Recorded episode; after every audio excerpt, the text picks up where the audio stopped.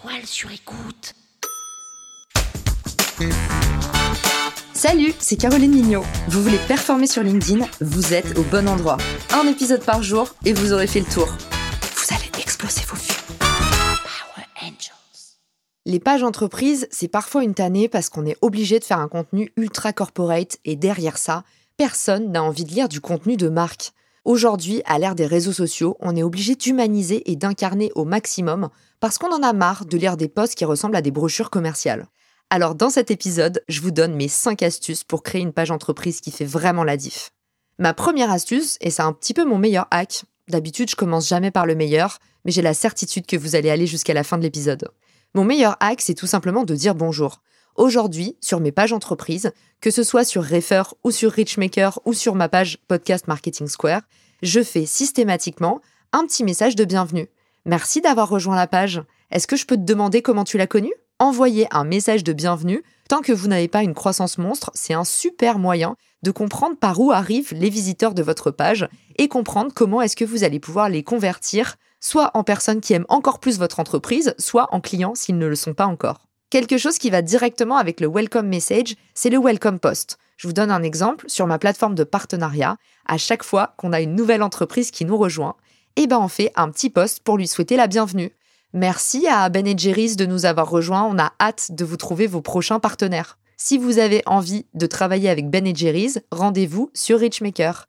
Et de fait, ça permet non seulement à cette marque d'avoir un petit peu de visibilité, Deuxièmement, ça l'encourage à rejoindre notre page entreprise. Et puis troisièmement, ça donne des idées à d'autres marques qui se disent Ah bah si telle marque est sur la plateforme, bah ça me donne envie. Autrement dit, ça apporte de la preuve sociale.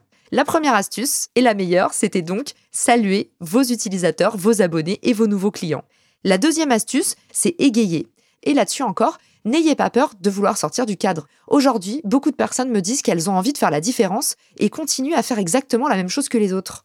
Alors autorisez-vous à prendre quelques risques. Par exemple, créer des jeux concours, des contenus exclusifs. Je vous donne un exemple. Sur ma page podcast Marketing Square, parmi les nouveaux abonnés à la page, j'invite une personne par mois à dîner. Et cette personne, je passe du temps avec elle, je récolte des avis sur mon podcast, et puis aussi, bah, j'apprends à comprendre mon persona vraiment, tout en passant un super bon moment. Bah ça, personne ne le fait, et aujourd'hui, ça fait que les utilisateurs se sont passés le mot, que j'ai plein de gens qui s'abonnent à la page, et que j'ai aussi plein de gens qui ont à cœur de venir commenter mes contenus et de les soutenir parce qu'ils se disent que peut-être ça va être eux qui vont être invités à dîner la prochaine fois.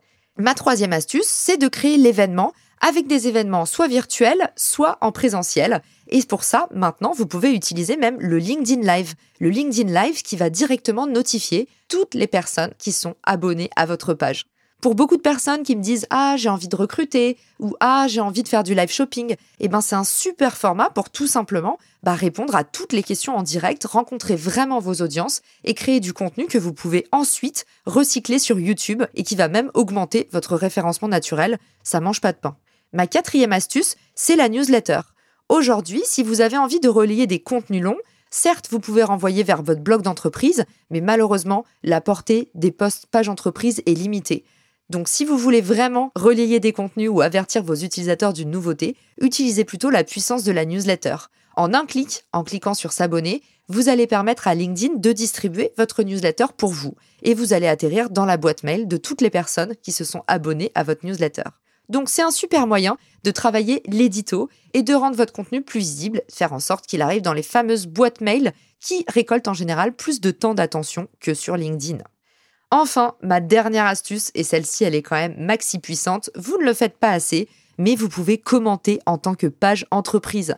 Et petit à petit, LinkedIn est en train de rendre cette feature accessible à tous. Désormais, vous allez avoir un petit curseur sous tous les posts et si vous êtes admin d'une page entreprise, vous pouvez choisir de réagir depuis cette page directement.